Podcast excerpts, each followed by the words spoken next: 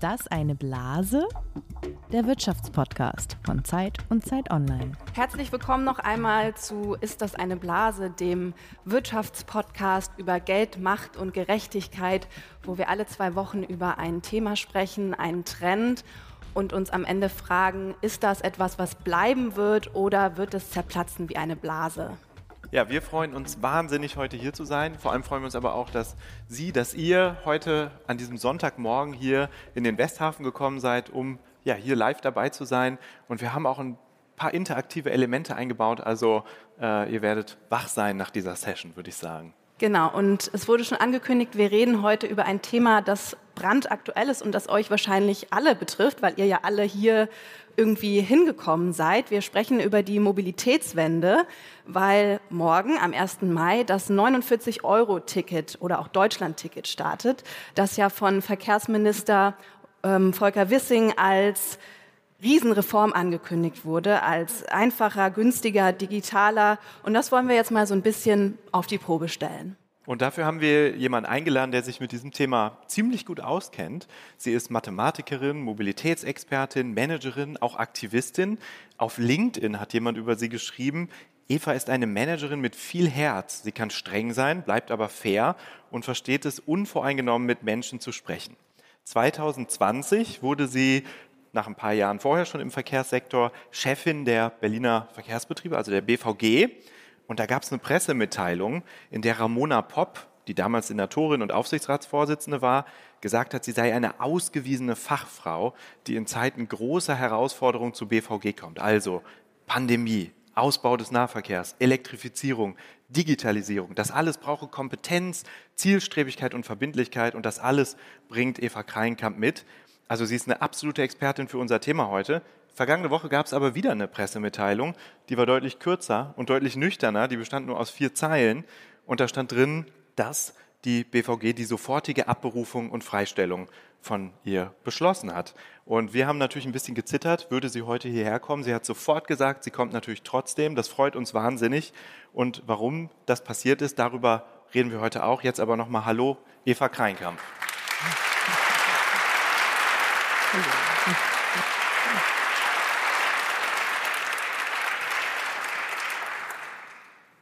Frau Kreinkamp, wie sind Sie denn heute hierher gekommen mit der BVG? In Teilen. ich bin tatsächlich heute mit Uber gekommen, weil mir das früh war. Okay, aber Sie sind trotzdem ähm, BVG-Fan. Ja, ja, ja, ja. Also ich äh, fahre öffentlich, äh, seitdem ich, meine Gott, sechs ungefähr bin. Meine erste Straßenbahnfahrt war eine aufregende Fahrt zu meiner Großmutter. Und mein Vater setzte mich in die Straßenbahn und lief dann noch ein bisschen mit, um zu sehen, dass das wirklich funktionierte. Und ja, seitdem fahre ich öffentlich. Okay, wer unseren Podcast öfter mal hört, der weiß, wir haben immer am Anfang ein Spiel, das wir auch heute spielen wollen. Dieses Spiel heißt Fakt oder Fantasie. Und entweder Ann-Kathrin oder ich oder Zacharias Zacharakis, der mit uns auch moderiert und da vorne sitzt und nachher auch noch hier äh, in Erscheinung tritt, stellen dem jeweils anderen Host Fragen oder stellen ihm Behauptungen und dann muss ich oder Ann-Kathrin oder Zacharias erkennen, ob die Behauptung wahr ist oder nicht. Und das spielen wir jetzt hier auch auf der Bühne. Hintergrund für dieses Spiel ist, dass in Blasen, um die geht es ja bei uns immer, auch immer ganz viel Gerüchte und Fantasie drin stecken und man manche Dinge vielleicht für möglich hält, die in Wahrheit gar nicht wahr sind. Und das testen wir mit diesem Spiel. Und das erste, die erste Behauptung, die ich mitgebracht habe, da geht es um, um diesen wunderbaren Song von dem leider verstorbenen Künstler Karim Akboga. Ist mir egal, den kennen, glaube ich, wahrscheinlich die meisten hier im Saal. Der ist vor ein paar Jahren viral gegangen und da geht es darum, dass im Prinzip jeder mit der BVG fahren darf, solange er ein Ticket hat. Und es ist total egal, ob man in der Bahn Zwiebeln schneidet oder Käse reibt oder Mann auf Mann ist egal oder auch Mann auf Pferd ist egal. So, bis hierhin stimmt das alles. Jetzt das Fakt oder Fantasie. Vor einigen Jahren hat tatsächlich jemand ein Pferd hier in Berlin mit in die Bahn gebracht und ist damit rumgefahren. Ist das Fakt oder Fantasie? Was würden Sie sagen, was sagst du an Katrin? Also ich finde es zumindest vorstellbar. Ich finde es auch total vorstellbar. Ich habe auch, als ich hier in Berlin gelebt habe, schon auch einiges erlebt von Sofas. Habe auch selber, glaube ich, mal ein Sofa in der U-Bahn transportiert. Ich finde es auch plausibel. Also Weihnachtsbäume immer. okay, also Fakt. Richtig. Also beide korrekt. Ein Punkt für Sie beide, für euch beide. Ähm, eine 16-jährige Frauke hat ihr Pony Seppi tatsächlich mal mitgebracht. Das hat sie der Berliner Morgenpost damals auch erzählt. Es gibt ein Video, es gibt es auch auf YouTube, kann man sich angucken, wie sie da mit dem Pferd sitzt und alle streicheln dieses Pony. Ähm, und sie hat später gesagt, das sei der aufregendste Tag in ihrem Leben gewesen. Also eine schöne Geschichte, um nochmal auf den Song zurückzukommen. Die, die Botschaft dieses Songs ähm, lautet ja am Ende, wir lieben dich so, wie du bist. Also das zeigt ja auch die Einstellung der BVG, über die wir nachher vielleicht auch nochmal ein Stück weit reden wollen. Und wir wollen heute auch über Diversität reden. Und darum geht es in meinem zweiten Fakt oder Fantasie.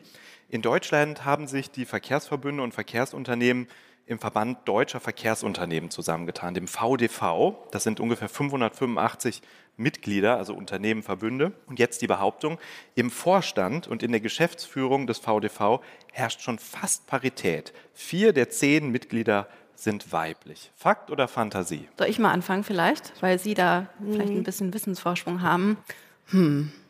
Nee, kann ich mir nicht vorstellen. Also ich glaube, es gibt ja schon einige Beispiele für ähm, Chefinnen von Verkehrsbetrieben, aber ich würde doch sagen, das ist immer noch ein sehr männlich geprägter Berufszweig. Also ich würde sagen, das ist Fantasie. Was sagen Sie, Frau Kreinkamp? Beim VDV selber in der Geschäftsführung würde ich auch mal sagen, ist keine Parität. Und okay. auch noch nicht annähernd. Also Fantasie. Mhm. Okay, wieder richtig, wieder ein Punkt für Sie beide. Für dich auch, Ann-Kathrin, was würden Sie sagen? Wie viele sind es? Wie viele Frauen sitzen? Das sind zehn Mitglieder insgesamt im Vorstand und in der Geschäftsführung? Ähm, Ein Tipp? Null. Null, richtig. Ja. Also es sind ja. nur Männer. Es sind nur Männer. Ich weiß, es fällt einem auch immer so auf.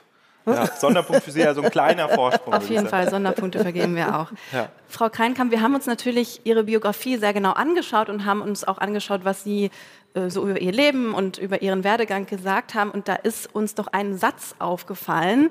Sie haben mal gesagt, dass Sie schon als Kind ein wichtiger Mensch werden wollten. Ähm, verraten Sie uns doch mal, woher das kam und was Sie sich eigentlich als Kind darunter vorgestellt haben. Ich wollte tatsächlich irgendwie wichtig sein, also nicht im Sinne von ne, nur so für sich, sondern, sondern ich habe gedacht, es ist wichtig, irgendetwas machen zu können oder, oder irgendeine Form von Verantwortung zu haben oder sowas. Also das war so ein bisschen der Hintergrund. Und der zweite Hintergrund war, ich habe so gesehen, also da war ich wirklich noch klein, aber ich habe das sehr früh äh, verstanden, dass A, die Jungs mehr durften und die Männer sowieso noch viel, viel mehr durften. Und äh, meine Mutter ist sehr früh gestorben und dann hatte ich also einen alleinerziehenden Vater, der auch sehr, sehr viel durfte und ähm, auch sehr viel gemacht hat in dem Dürfen. Äh, und ich habe gedacht, boah, das ist ja irgendwie klasse und vielleicht muss man irgendwie so wichtig werden wie die alle, um das auch alles zu dürfen.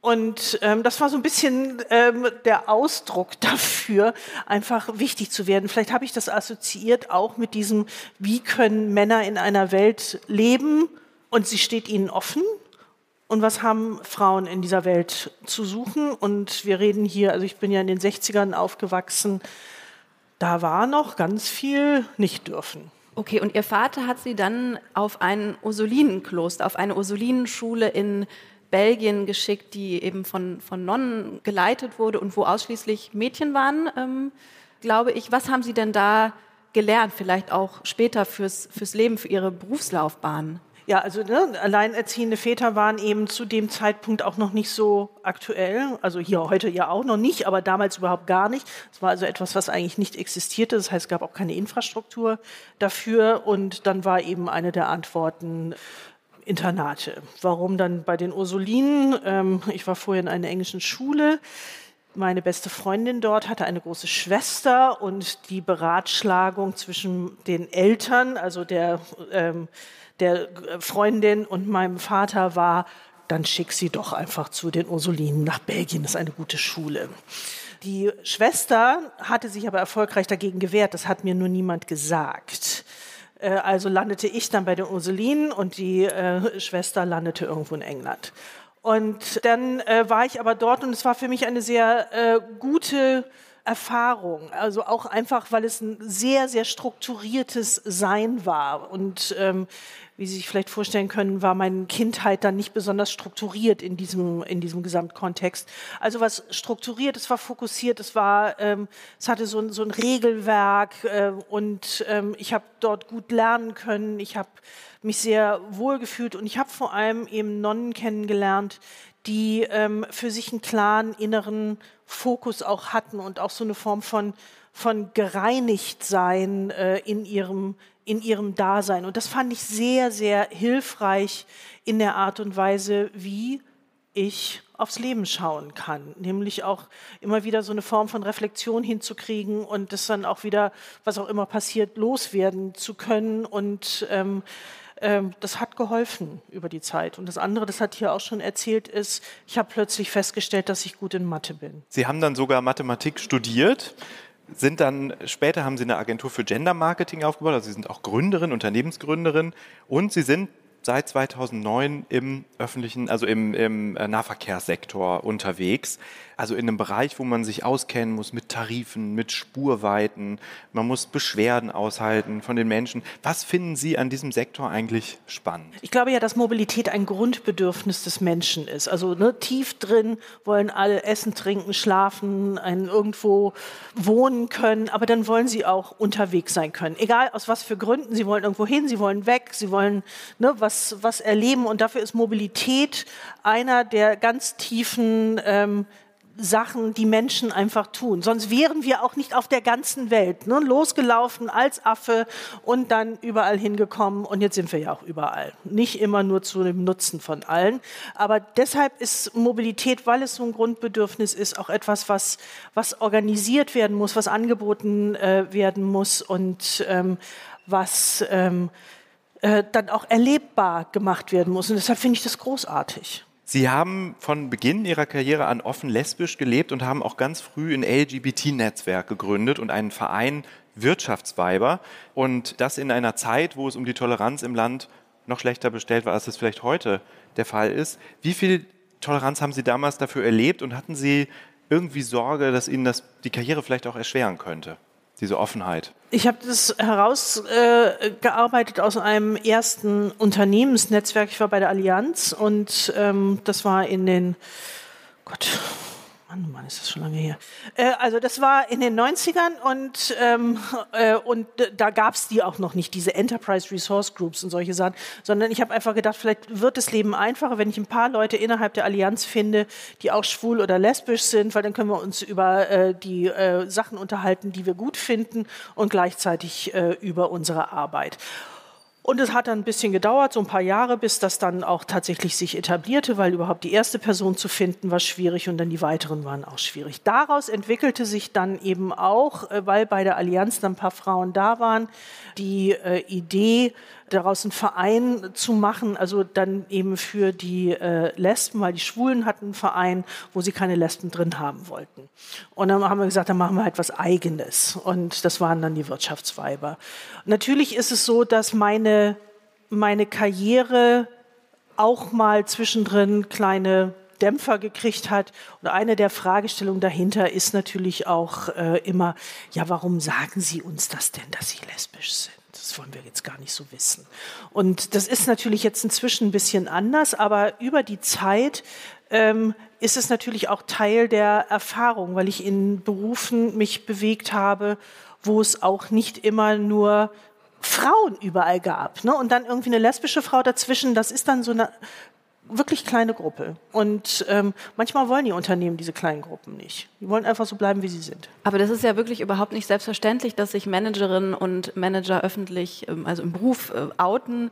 Der ehemalige langjährige Telekom-Vorstand Thomas Sattelberger hat sich beispielsweise erst nach Ende seiner aktiven Karriere geoutet und er hat äh, in einem Zeitinterview das so begründet, Sie wissen nie, ob einer der Aufsichtsräte homophob ist und indirekt andeutet, ich habe doch einiges über die emotionale Belastbarkeit von Herrn oder Frau sowieso gehört. Oder der ist eine schillernde Figur.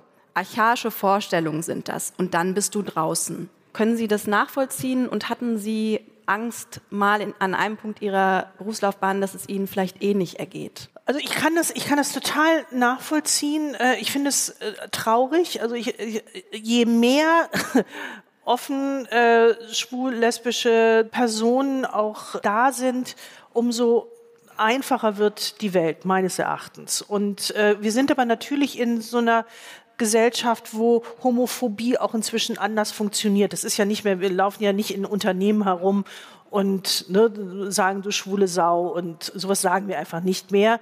Aber es sind halt andere Sachen. Das ist dann so, müssen denn unbedingt die Regenbogenfahnen einen ganzen Monat irgendwo hängen. Reicht das nicht, wenn das nur beim CSD ist? So, es ist dann so eine Frage. Ne? Und dann ist die Frage, was steckt denn hinter dieser Frage? Und dann kommen wir in so eine Welt von, von Sichtbarkeit und natürlich kommen wir dann auch in die Welt von, von Vorurteilen oder Stereotypen und dann kommen solche äh, Aussagen zustande. Ich ähm, würde mir aber wünschen, dass ähm, ich nicht die Einzige immer bin, die so okay. rumläuft wie ich. Als Sie zur BVG gekommen sind, 2020, da äh, war das ja nach außen hin ein Unternehmen, das eigentlich sehr tolerant und divers wirkt. Sie haben damals selber gesagt, die BVG sei in Sachen Diversity auf einem sehr guten Weg.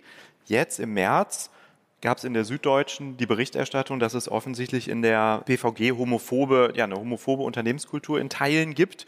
Äh, der Ombudsmann der BVG soll einer lesbischen Mitarbeiterin geraten haben, da nicht offen drüber zu sprechen im Unternehmen. Sie haben dann selber das gar nicht dementiert, sondern haben eingeräumt in der Süddeutschen, dass die BVG beim Thema Diversity noch einen langen Weg vor sich habe.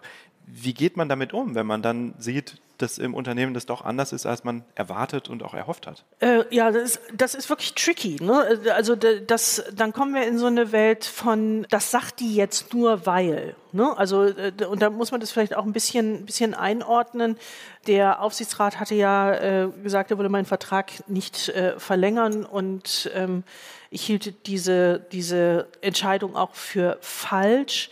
Und dann in so einer Situation, wenn dann wirklich deutlicher wird, dass da wirklich äh, auch, das, das ist ja immer so subtil, ne? also Homophobie kann man nicht so sehen, Frauenfeindlichkeit kann man auch nicht immer direkt so sehen, äh, sondern es ist tatsächlich subtil und unter der Oberfläche. Aber wenn Sie dann zu einem Aufsichtsrat gehen und sagen, hier sind homophobe Strukturen und die gehen bis in die obersten äh, Gremien hinein.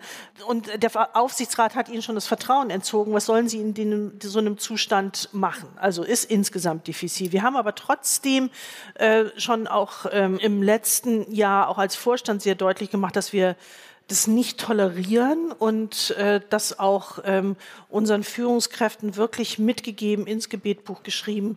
Wir sagen, Freunde, da müsst ihr jetzt hingucken. Ne? Also egal, wer da in den Social-Media-Netzwerken von der BVG irgendwas postet, was den Anschein macht, dass es äh, queerfeindlich ist, da müsst ihr hingehen und müsst mit den Leuten reden, damit es klar ist, dass wir das nicht wollen. Und es war ein Weg. Wir müssen, glaube ich, noch mal einmal vielleicht einen ganz kleinen Schritt zurückgehen. Der Aufsichtsrat hat sie ja freigestellt in seiner quasi letzten Amtshandlung, bevor dann äh, der neue Senat auch gewählt wurde. Es gab natürlich verschiedene Medienberichte, wo unterschiedliche Gründe auch angeführt wurden für ihre Abberufung.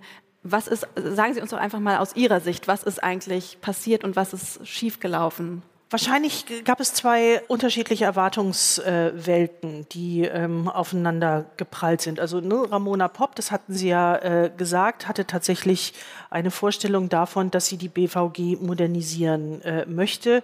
Und wahrscheinlich war diese, diese Vorstellung, die sie hatte, nicht geteilt von allen, auch innerhalb des Aufsichtsrats. Und ähm, äh, gleichzeitig ähm, äh, hat sich ja dann hat in Berlin eine neue Koalition mit neuen äh, Gesichtern sich äh, gebildet und ähm, und da waren auch andere ähm, andere Ideen darüber da, was mit der BVG passieren sollte. Und ähm, folglich war ich dann auch da einfach nicht mehr die Person, die sie dort haben wollten. Und ähm, und meine Vorstellung von Unternehmensführung vielleicht auch eine andere ist als das, was Sie sich gedacht haben, wie ein Vorstandsvorsitz einer Anstalt öffentlichen Rechts sein sollten. Das alles ist erstmal okay. Ne? Darüber kann man immer reden, muss man sich hinsetzen und sagen, so wollen wir es nicht, wir wollen was anderes, lass uns uns gescheit voneinander trennen. Das ist aber leider nicht passiert, sondern es ist ähm, total in die Hose gegangen. Und ähm, das Schlimme daran, wie gehen wir im Sinne von guter Unternehmensführung auch mit dem Spitzenpersonal äh, um? Und ähm, als Unternehmensführung ist es ist es für, für die, die das gut machen, auch immer wichtig, mit Leuten, die vielleicht nicht mehr ins Unternehmen passen, guten Exit hinzubekommen. Ne? Weil daran kann man ungefähr sehen, wie gut ein Unternehmen wirklich ist. Und das ist in diesem Fall nicht passiert. Und gleichzeitig dann eben auch äh, irgendwann war das Vertrauen natürlich auch im Arsch. Und glauben Sie, dass Ihre Homosexualität oder Ihr offener Umgang damit eine Rolle gespielt hat für, Ihre, für Ihren Rauswurf? Äh, nein, ich glaube, das ist eher ähm, in der Richtung billigend in Kauf nehmen ähm, äh, genommen worden, weil sie wollten jemanden anderen. Also das war total klar. Sie wollten einfach jemanden anderen und sie wollten auch einen Mann wieder an der Spitze. Und dann ist einfach die Frage, wie wird man so jemanden wie mich los? Und ähm, ich hätte vielleicht einfach Bilanzen fälschen sollen, dann wäre es einfacher gewesen. Das habe ich aber leider nicht getan.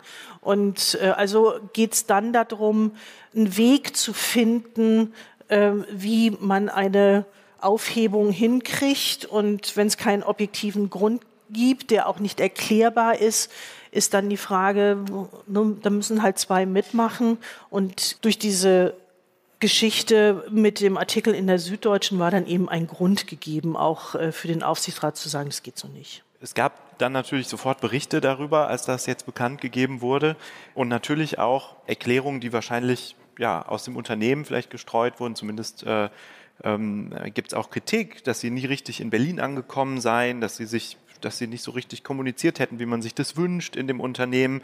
Und der Führungsstil wurde kritisiert. Was sagen Sie dazu? Also ist das ein, unbegründetes Nachtreten oder würden Sie sagen, da sucht man Erklärungen für was, was aber eigentlich andere Gründe hat?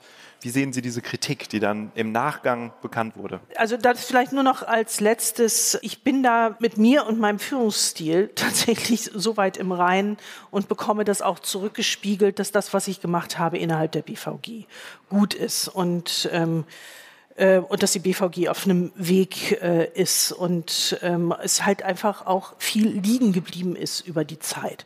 So, das äh, andere ist, ich habe während der Corona-Phase angefangen, die war, wenn wir uns erinnern, ziemlich lang und ähm, dann ist einfach die Frage, wie funktioniert wirklich gutes Kennenlernen und Interaktion mit äh, Menschen, wenn alle an Bildschirmen sitzen. Und das ist, werden wir als Geschichten irgendwann hören, dass alle die, die während Corona einen neuen Job angefangen haben, sich wahnsinnig abgestrampelt haben. Und da sind auch tatsächlich viele sehr schnell wieder rausgegangen aus den Jobs, weil sie nicht wirklich so angekommen sind, ähm, wie sie sich das auch gewünscht äh, hätten. Und das war einfach auch irrsinnig schwer, kann man nicht anders sagen. Also vielen Dank, dass Sie da so offen drüber sprechen. Für uns ist das wichtig, das auch natürlich hier zu besprechen, auch wenn wir jetzt uns dem Thema Mobilität nähern. Als das bekannt wurde, haben Sie sich auch auf LinkedIn geäußert. Es gab hunderte Kommentare. Ganz viele Leute haben geschrieben, haben sich solidarisch gezeigt. Ein Verkehrsmanager hat geschrieben, Sie sind ein Role Model ähm, und hat das bedauert, dass sie abberufen wurden. Aber es gab auch einen Nutzer, der zum Beispiel, ähm, der auch selber offengelegt hat, dass er auch schwul ist. Er hat geschrieben, mir ist es eigentlich egal, ob der Busfahrer homophob ist oder queer. Für mich ist wichtig, dass der Bus pünktlich kommt und da hat er in den letzten drei Jahren keine Fortschritte äh, ver äh, vernehmen können hier in Berlin. Was sagen Sie dem? Da ist Berlin natürlich äh, einfach äh, Berlin und jede äh, Form von Fahrplan ist, äh, sobald man ihn macht, auch immer störanfällig. und wir tun an der Stelle wirklich das Beste, was wir tun können. Und das sage ich jetzt auch immer noch im Präsenz, obwohl äh, ich nicht mehr dafür verantwortlich bin, weil auf unsere Fahrerinnen und Fahrer lasse ich nichts kommen. Vielen Dank.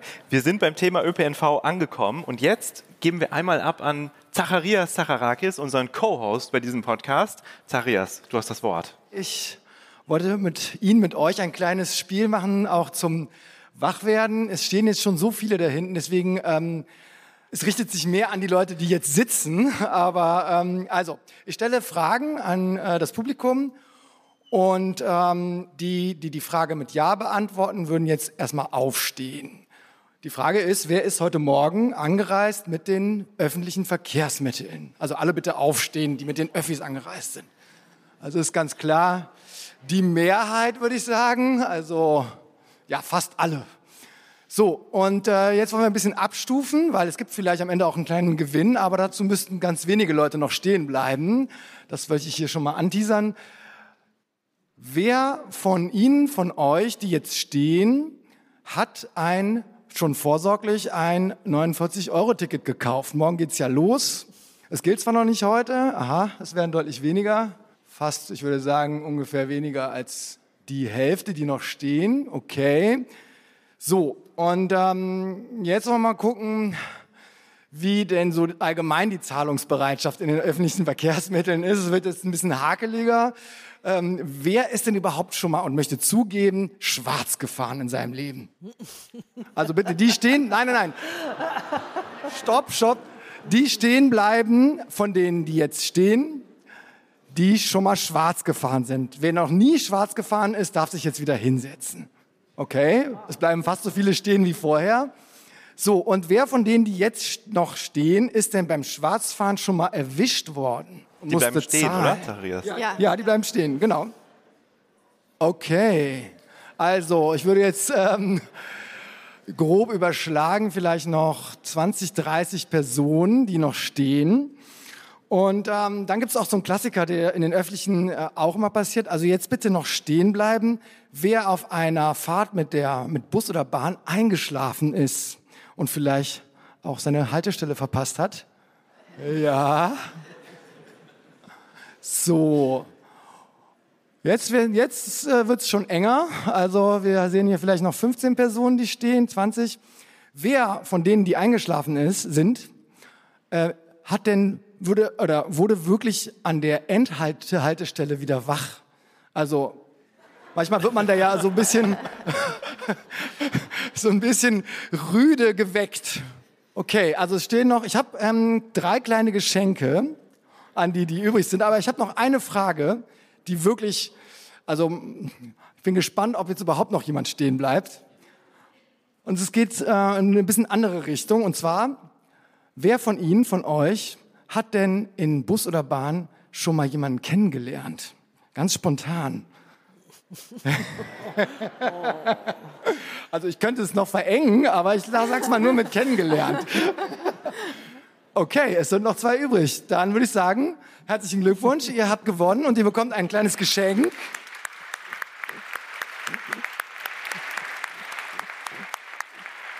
Wir haben hier ein Auf Achtung, aufblasbar, also wie die Blase, aufblasbares Sitz- oder Schlafkissen für ähm, ja, längere Fahrten mit den öffentlichen Verkehrsmitteln oder Zügen. Ich glaube, da ist auch eine Schlafmaske drin. Oropax. Dankeschön.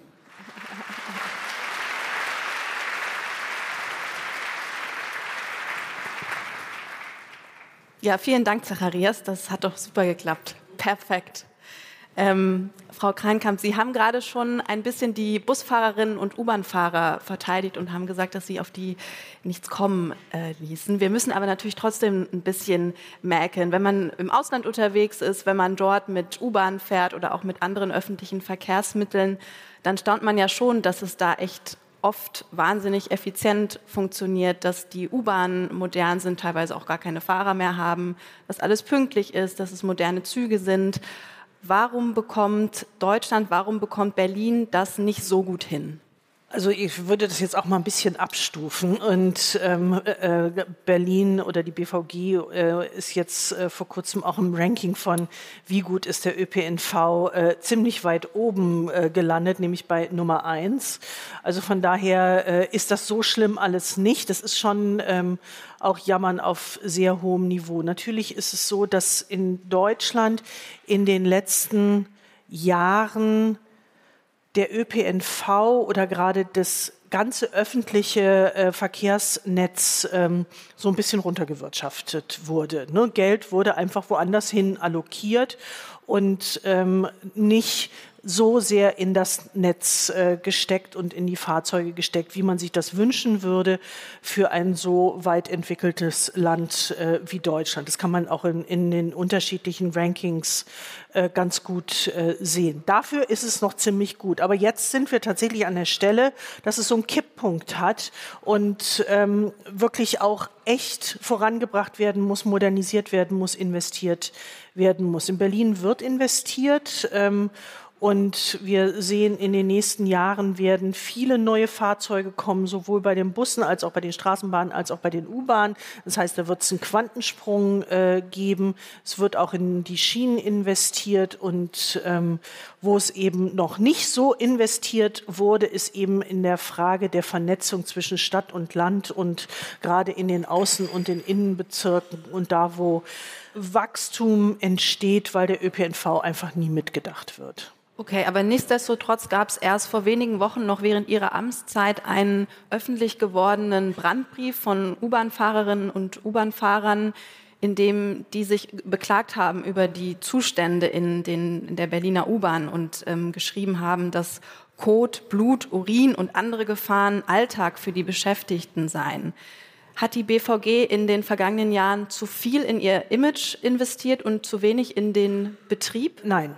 Ähm, der Betrieb äh, ist wirklich auch es ist, es ist ein komplexes äh, System. Ähm, wir haben auch in den letzten Jahren gesehen, dass ähm, die Corona-Pandemie auch Auswirkungen hatte auf die Gesellschaft. Das müssen wir auch äh, sehen. Teil der Gesellschaft, äh, die sich sonst auch gekümmert haben um die Menschen, die zum Beispiel in unseren U-Bahnhöfen ähm, ne, auf, sich aufhalten, dass sie einfach weggefallen sind und dass ähm, dadurch ein Teil dieser ganzen ganzen äh, Hilfsstrukturen wieder neu aufgebaut äh, werden mussten. Das sind einfach äh, zum Teil auch wirklich Auswirkungen dessen, dass wir mehrmals Stillstand hatten und unsere Gesellschaft irgendwie nicht mehr funktioniert hat. Und es ist das Gleiche.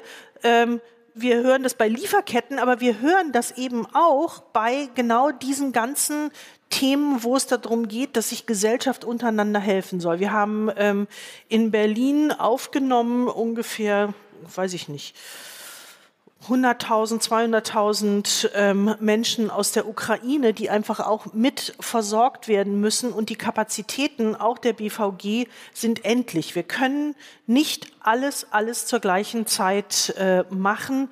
Und dann gibt es einfach wirklich an der einen oder anderen Stelle vielleicht etwas, was vorher gut war, was dann einfach mal eine Zeit lang nicht ganz so gut äh, geht, um wieder dann nach vorne gebracht zu werden.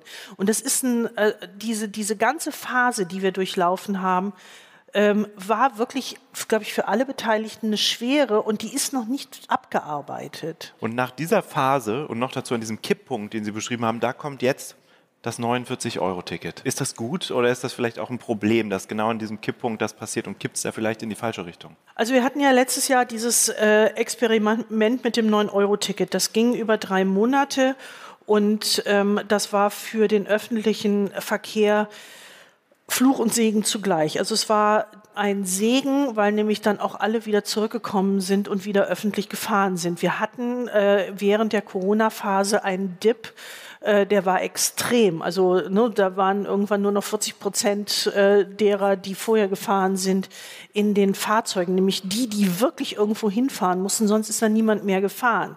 Und um überhaupt wieder zurückzukommen äh, in den öffentlichen Verkehr und dass es nicht alles über Individualverkehr äh, abgedeckt wird, das war der erste wesentliche Schritt äh, dafür. Außerdem haben die Menschen plötzlich Ausflüge machen können, die sie vorher nicht machen konnten, weil es einfach auch ein finanzielles Thema war.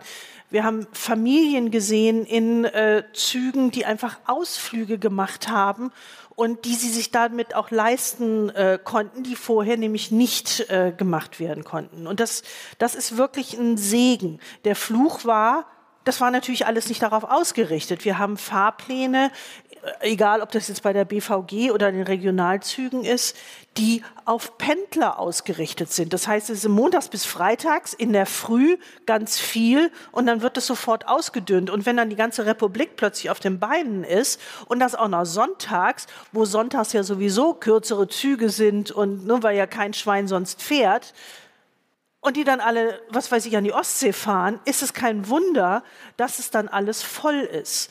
Das heißt, es war auch niemand darauf vorbereitet. Aber die ganze Infrastruktur ist auch nicht auf, auf sowas vorbereitet.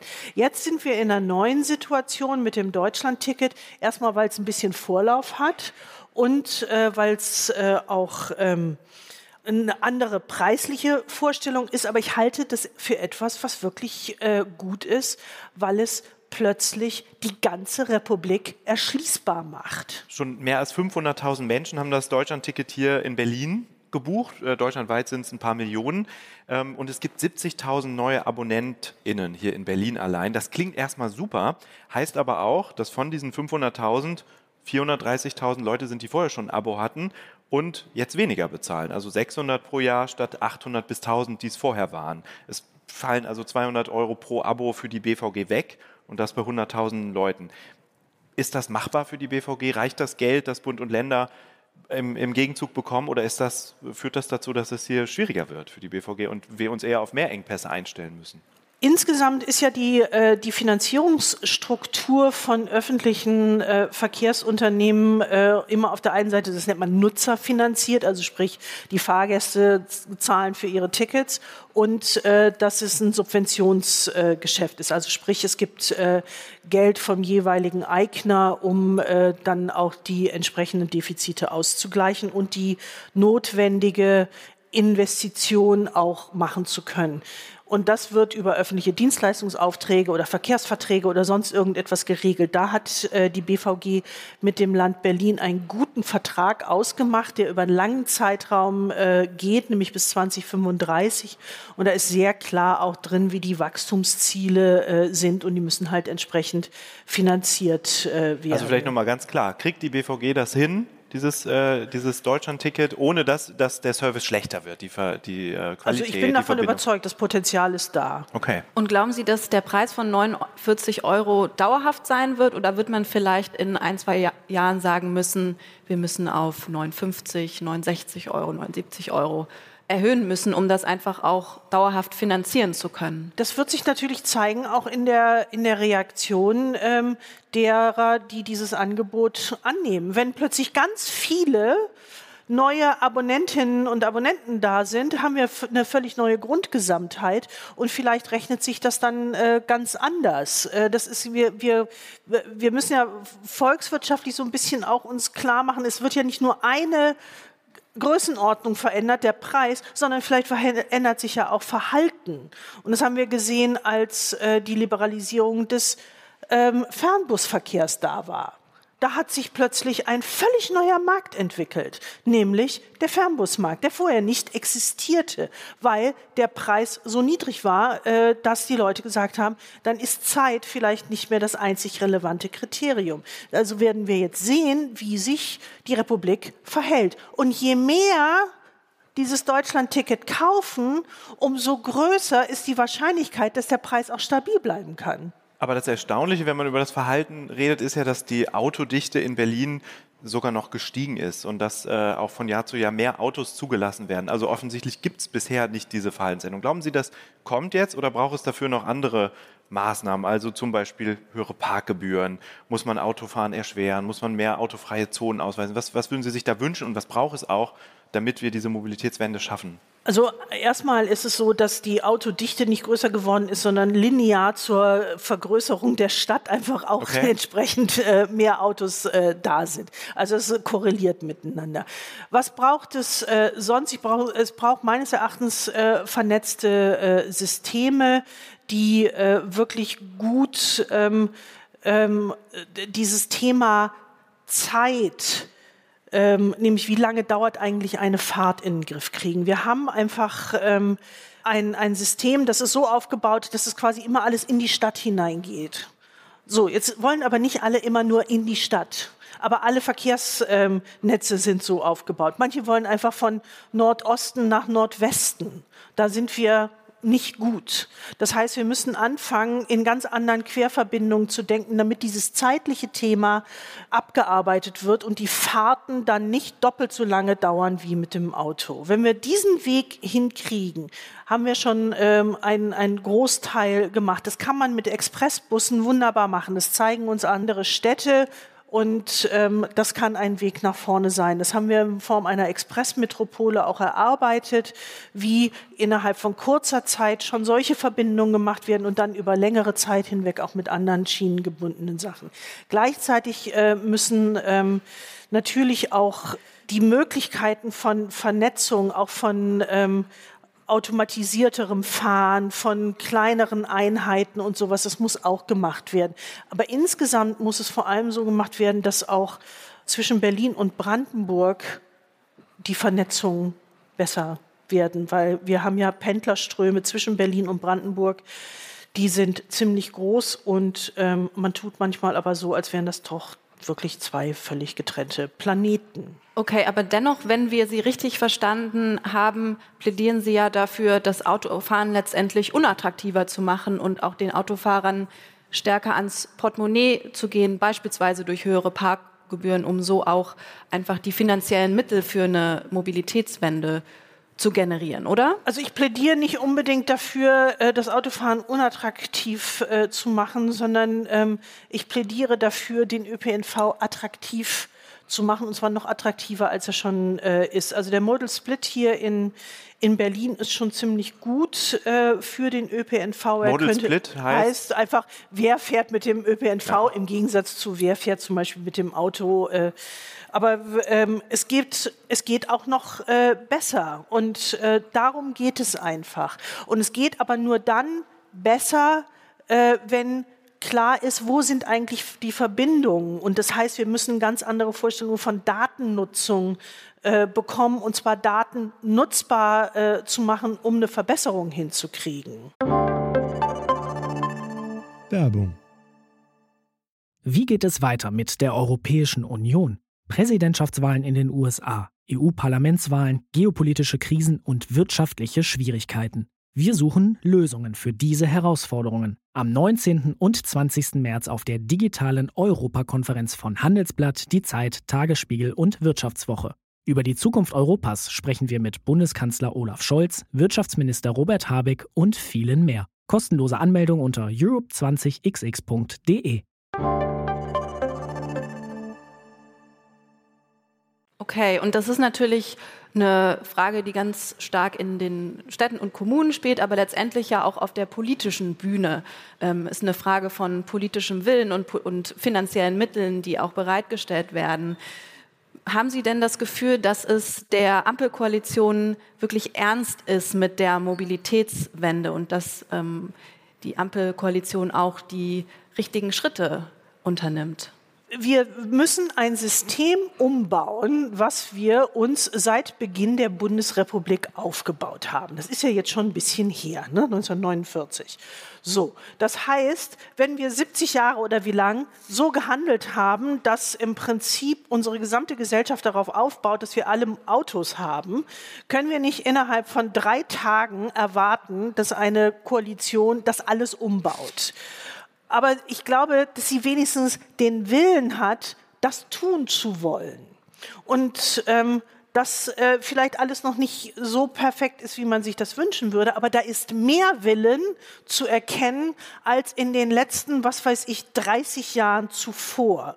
Und alleine das ähm, ist schon äh, dadurch gegeben, dass wir eben jetzt zum Beispiel dieses Deutschlandticket äh, haben und äh, damit eine ganz andere Art haben von finanziellem Einsatz. Und der zweite Teil des finanziellen Einsatzes, nämlich die, die ähm, Infrastruktur auch zu ertüchtigen oder zu erweitern, der muss natürlich genauso kommen. Und da bin ich auch von überzeugt, dass der kommt. Okay, damit sind wir beim Blick in die Zukunft und geben nochmal ab zu Zacharias.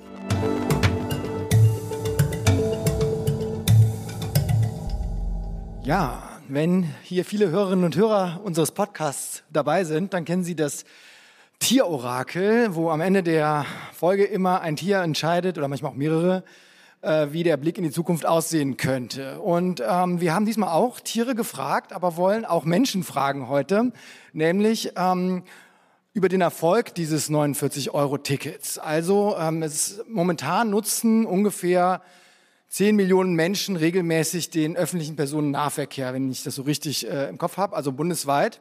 Und die Hoffnung ist, dass es in einem Jahr, also am 1. Mai 2024, dass dann vielleicht 15 Millionen Menschen, also dass 5 Millionen Menschen mehr den öffentlichen Personennahverkehr nutzen, am besten natürlich über das 49-Euro-Ticket. Das haben wir die Tiere gefragt, aber das würde ich auch Sie und ähm, Sie heute, heute fragen, heute Morgen. Also, wer glaubt, dass das 49-Euro-Ticket in einem Jahr 15 Millionen Menschen haben, der, den bitte ich jetzt aufzustehen. Okay, also zaghaft würde ich sagen. Es sind, wenn ich es so überblicke, nicht ganz, ist nicht ganz die Hälfte. Vielleicht ein bisschen weniger als die Hälfte. Vielleicht 49 Prozent. Aber okay, und dann ähm, würde ich jetzt einfach mal die Technik bitten, ähm, den Einspieler loszuspielen. Da haben wir nämlich, habe ich nämlich vor ein paar Tagen die Hühner befragt.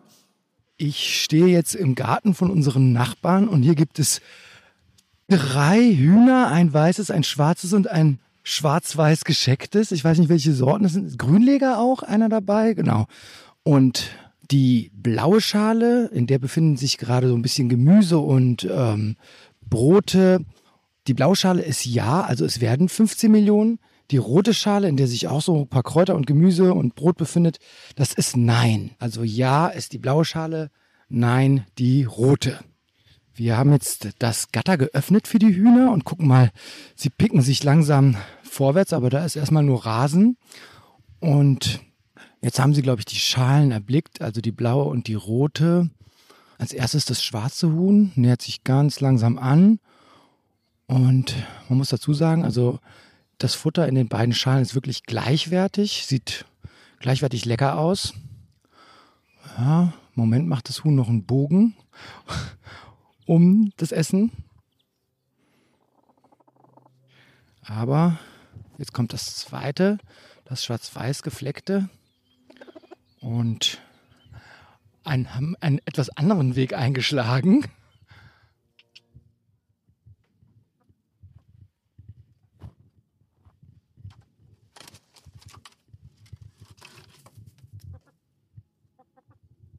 Oh, jetzt ist es ziemlich klar.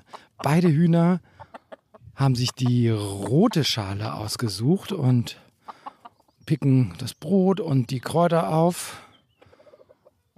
Das sieht nach einer eindeutigen Entscheidung für Nein.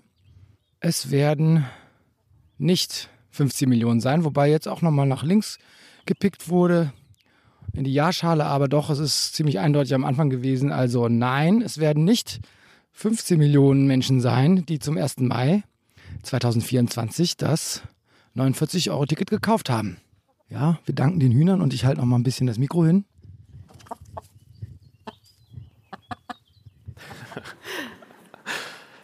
Ja. ja, vielen Dank, Zacharias. Applaus für Zacharias Zacharakis, der sich äh,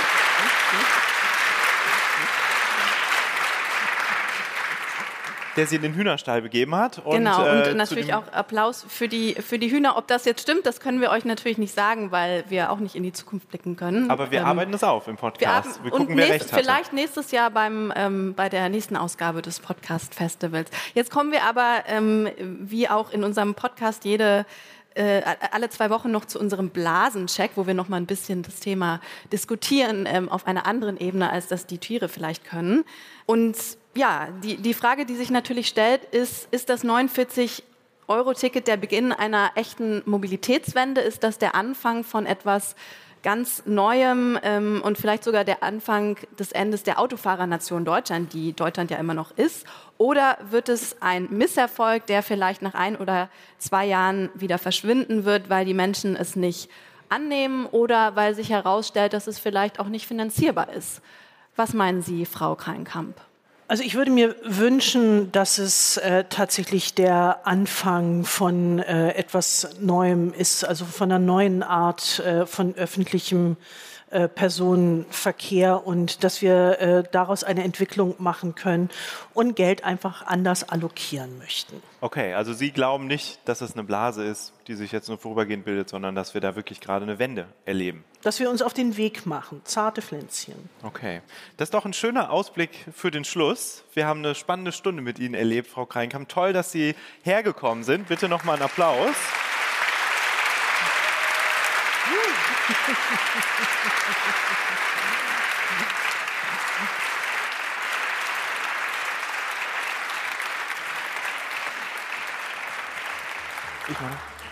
Sie haben uns verraten, dass Sie jetzt erstmal das Deutschland-Ticket nutzen wollen, um in Deutschland so ein bisschen Interrail zu machen. Und dafür brauchen Sie natürlich auch eins dieser Nackenkissen, also Nackenkissen, Ohrstöpsel und Schlafbrille. Wenn Sie müde werden im Bus und Bahn, nehmen Sie es gerne mit. Vielen Dank nochmal. Vielen Dank.